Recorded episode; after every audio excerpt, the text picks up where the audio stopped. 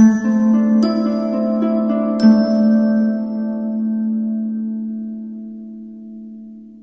volta abbiamo parlato di totem e tabù, no? E eh, ripercorriamo alcuni passaggi di totem e tabù velocemente per passare poi al disagio della civiltà.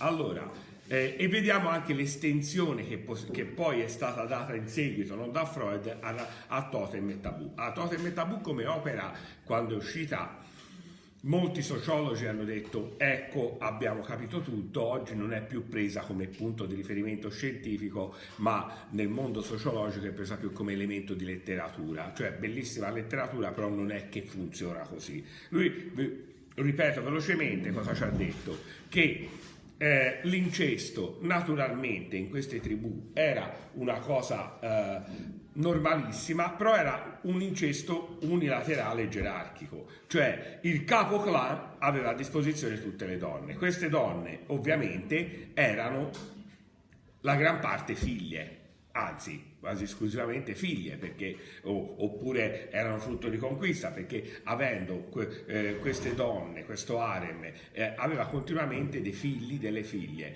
Quindi cosa succedeva? Che veniva a mancare al maschio giovane la possibilità del rapporto sessuale, perché il rapporto incestuoso era verticale, padre-figlia, e non era invece orizzontale fratello-sorella, perché il padre eh, gestiva questo ordine. Ora noi bisogna sempre pensare quando diciamo queste cose che non è un padre cattivo, un padre arrabbiato, è quello che vede questa come regola sociale. È chiaro il concetto? Se noi viviamo in un mondo che ci dice la regola sociale è questa, i nuovi ragazzi, finché il padre non muore e il più grande dei fratelli, il più forte dei fratelli diventa il capo clan, il clan per essere un clan che funziona ha bisogno di uno che comanda e degli altri che seguono questo tipo di comando. È chiaro? Quindi succedeva questo? Come ti puoi liberare da un padre del genere?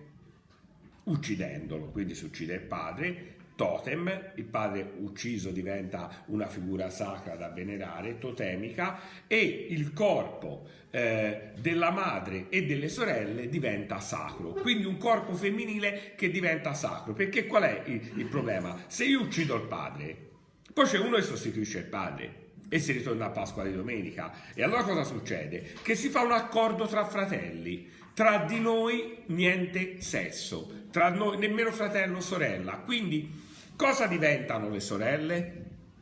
Merce di scambio, no? Per prendere altre donne. Questo crea un meccanismo d'alleanza. È così che viene fuori quel tabù. Cioè, perché voi provate a chiedervi questo, no? Eh, io capisco che vi chiedo una cosa che voi leggete come schifosa, però altrimenti non andiamo avanti, no? Naturalmente, no? Naturalmente, se uno ha un bel fratello, una bella sorella, cos'è che gli impedisce di far sesso con fratello e la sorella? Cos'è che gli impedisce di dire che è schifo, no? Sto brutalizzando, no? Eh, un, uno di voi ha una sorella meravigliosa, invita l'amico in casa, l'amico muove la sorella, te, come ti permetti, no? Eh, eccetera. Te non lo dici di questo, per, perché te hai quel tabù e lui no? Eppure avete tutte 17 anni, pulsioni sessuali, perché c'è un meccanismo culturale, non è biologico, è chiaro? Non è un impedimento antropologico, è, e allora è una dissacralità che viene, cioè sarebbe dissacrare e noi non possiamo dissacrare. Allora il corpo della donna diventa un tabù, co- l'uomo è l'elemento totemico, è chiaro? Quindi per costruire una regola se è una regola sociale, io mi domando, quando prendo 4 a matematica, quando prendo 4 a filosofia, un po' meno fortunatamente, eh, se ho tradito, tradito l'idea che mio padre aveva di me. Ovviamente, se ho un padre macio labronico, di quelli che dice ma cosa studi a fare, eccetera, eh, il bimbo ha tutti e tre, il bimbo fa casino, l'hanno sospeso poi il figliolo ganzo e uno si sente rinforzato psicologicamente dalla figura del padre. La regola sociale non è poi la regola che noi troviamo, le regole del padre sono quelle che il padre adatta alla società, è chiaro, però il padre va venerato, è questo, altrimenti io non riesco a costruire un'immagine di me.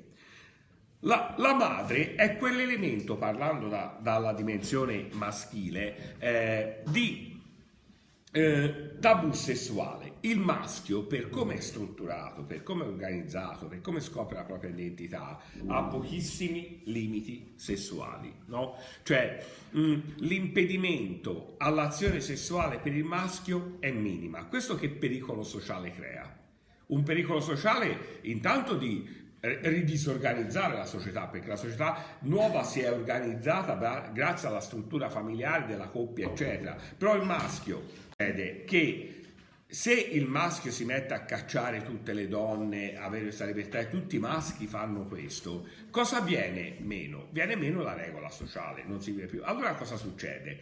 Succede che il maschio deve sacralizzare il corpo di alcune donne, si ritorna al complesso edipico.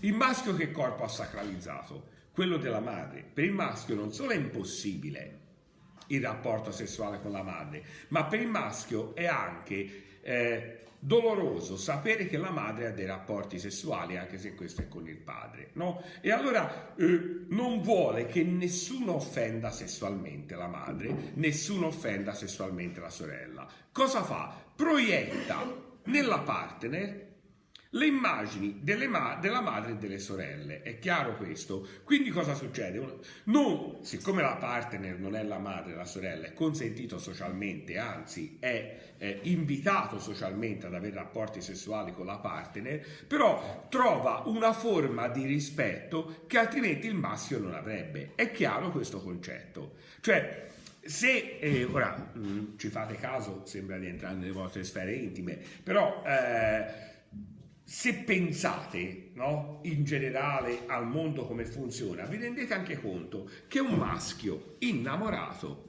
è, caro Tenuto diceva, un amante meno passionale. No? Perché? Perché il maschio innamorato a fare richieste, a usiamo un termine brutto, usare il corpo della donna come oggetto di piacere, gli sembra quasi di dissacrare quel tipo di sentimento che lui ha. E eh, in, invece con la, con la partner occasionale, con la quale non ha proiezioni materne, non ha proiezioni... Eh, di, di, sorella, eccetera, è più libero sessualmente. È chiaro quello che voglio dire? Eh, è chiaro o no? Mm?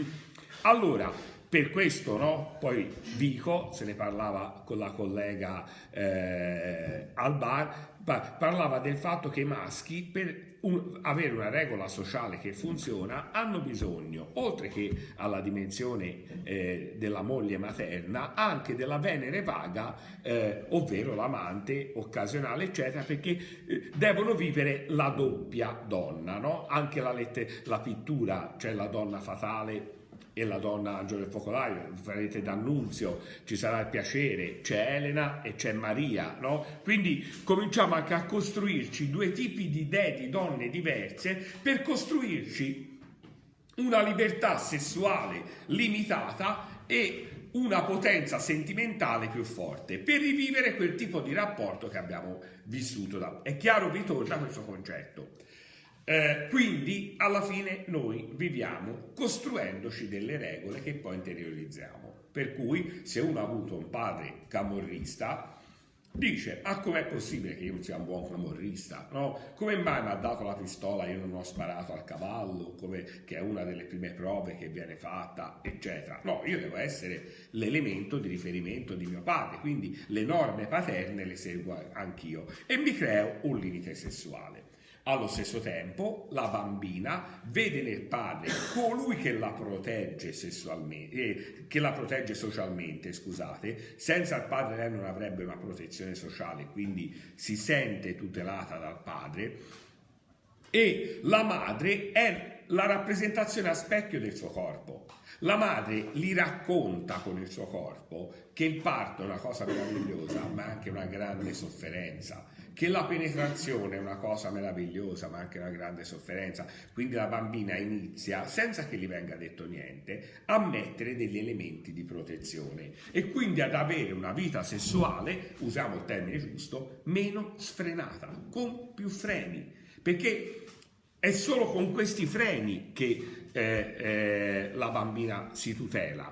Quindi cosa cercherà poi, ora è ovvio che sembra di creare un'identità di genere debole, ma non è che la donna è così, è la cultura che l'ha costruita così. Eh, qual è uno dei momenti più belli delle donne? Tutte quando ti ci, cioè, mi ricordo le mie eh, gioventù arcaiche, no? che quando iniziava il rapporto eh, io ero sempre tranquillo perché tutte le, le, le, le, fidanzate, pochissime che ho avuto, mi dicevano no, no, io non mi voglio sposare, dicevo grande, io sto con te. No? Eh, poi dopo un po', però sarebbe bello, e là, no? per, eh, perché? Cioè questo, no? Eh, Freud te lo spiega bene, perché a un certo punto il bisogno di protezione sociale ha bisogno anche del rito sociale.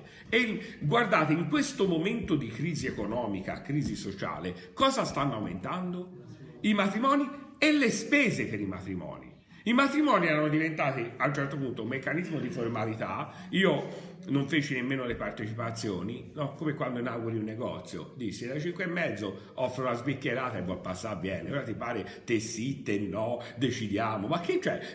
Cioè, la gente dice poi si perde, è, è dura perché devi decidere chi invita, chi non invita. Io dicevo, chi può venire viene. Eh ti posso fare regalo? Boia, certo, perché non me lo devi fare regalo? Fammi regalo. Cioè, eh, se lo vuoi fare, se lo vuoi fare no. Quindi comprai un po' di roba, rosbif, eh, tramezzini, pizzette, eh, bibite, chi vuol venire viene, no? Mm, ma non era che poi ero anticonformista, che il matrimonio era diventato, diciamo, un passaggio molto più rapido. Oggi noto in questo momento di crisi economica dei fuochi d'artificio, funamboli, eh, eh, mm, l'uomo da cecchinare sarà la prossima, no? ci sarà il sacrificio umano. Io penso i prossimi matrimoni saranno con uno che passa e la gente li spara e chi lo prende vince eh, il bouquet della sposa. Cioè, eh, siamo arrivati a un ritorno proprio al matrimonio come, perché il matrimonio è prevalentemente un elemento della donna, non è macchiettistico,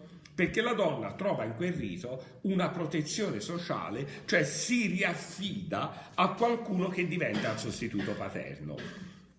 Quindi riprende le regole del, eh, che vengono da una famiglia, da un'altra e vedete che cioè che, che le femministe non che avevano tutti i torti a criticare Freud, no? Poi alla fine, però lui te lo mette da un punto di vista non che è così perché le donne sono così, ma è così perché c'è una logica del dominio e una cultura che ha provocato questo. E naturalmente a, min- a minori freni. Ora, noi quindi quali sono i due grandi riferimenti? Il totem è padre e il tabù la madre totem da avvelenare, tabù da rispettare. Se ci pensate bene, anche la cultura, eh, pensate alla cultura cristiana, Padre nostro dov'è? Cieli. Mm, padre non si deve vedere tanto, non importa. Lasciate perdere la cultura attuale, no? Eh, mm, eh, io quando mio figlio era piccino dicevo, babbo va a giocare alla calcettata. Sì, ciao, No? Eh, la mia moglie usciva, diceva, eh, mamma esce un attimo, no! Era, eh, era così, no? poi a, a volte poi, giochi anche di pigrizia, perché dice addormenti te il bimbo, no, come non vuoi dormire, quindi io vado a vedere la partita, tanto è inutile, no?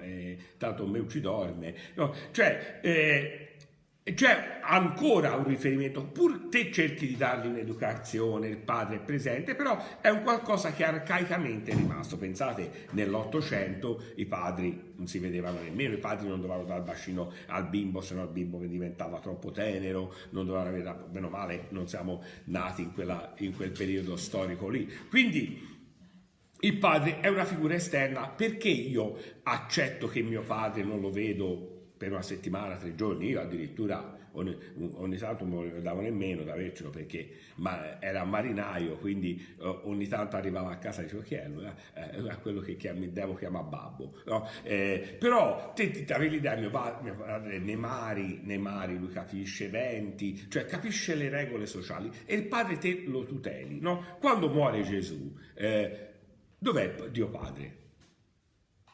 Nei cieli, non ha nemmeno tempo di andare al funerale del figlio, cioè, eh, eh, perché d'altra parte lui deve fare un'operazione molto più importante, deve salvare l'anima del figlio, gli deve dare un valore sociale alla vita del figlio. Ave Maria è piena di grazia. Ave Maria è lì. è il suo corpo no? che ha dato nutrimento a Gesù, eccetera. E qual è l'Ave Maria e, o la Maria, la donna, che è il sogno culturale di tutti? Una madre che non abbia mai avuto rapporti sessuali. Noi sappiamo che è biologicamente impossibile per noi essere figli di una madre che non ha mai avuto rapporti sessuali. La Madonna è questo.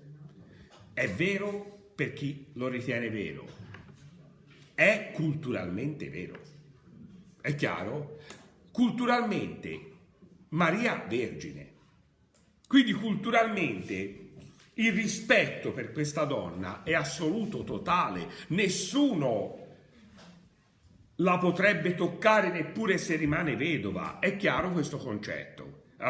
Eh, e quindi si na- nascono queste forme di mitizzazione, ma che partono da culture lontane arcaiche che piano piano si trasformano qui.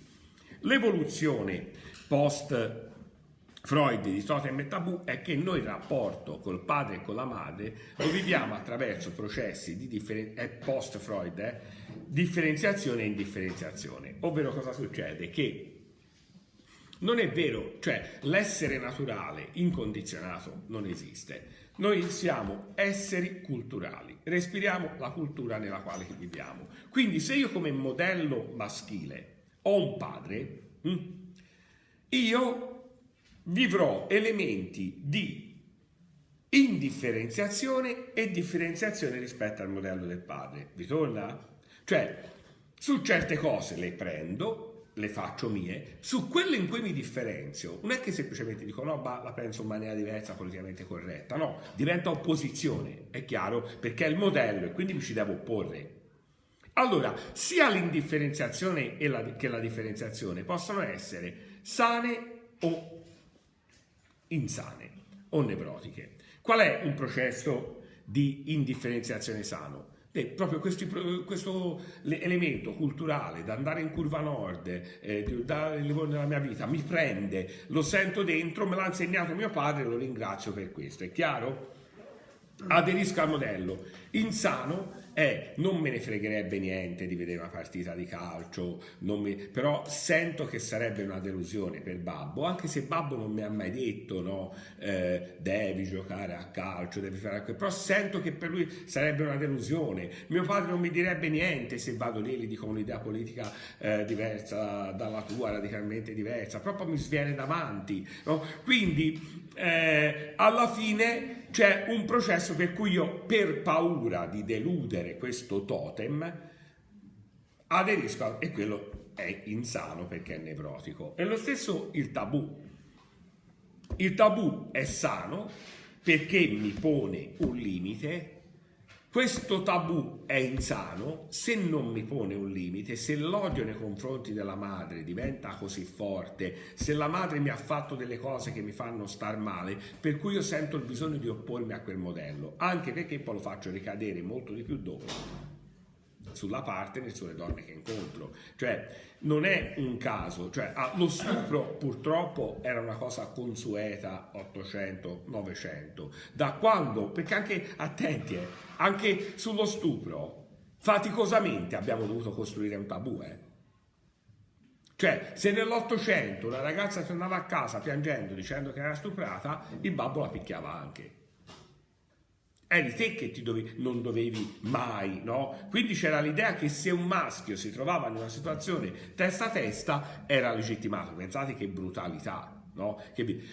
Oggi sullo stupro abbiamo quantomeno un tabù, no? Che è faticoso, eh, perché ancora, no? Pensate cosa ha detto eh, il prete di Bologna eh, che, eh, su, su, quella ragazza dice te la cerchi, eh, siamo ancora finché siamo a quei livelli, ma poi perché si fanno parlare questi, no? Eh, sono un altro Stato, poi a un certo punto eh, allora parlino nel, nel, nel, loro Stato, cioè cosa ci combina? Un po' meno male la Chiesa è intervenuta e ha, ha corretto tutto questo. Quindi il tabù è eh, un qualcosa che si costruisce e che condiziona la mia vita. Quindi però posso arrivare anche a idealizzare la figura della donna, della dea, parlo della dimensione maschile, e quindi non avere più coraggio di vivere un rapporto sessuale.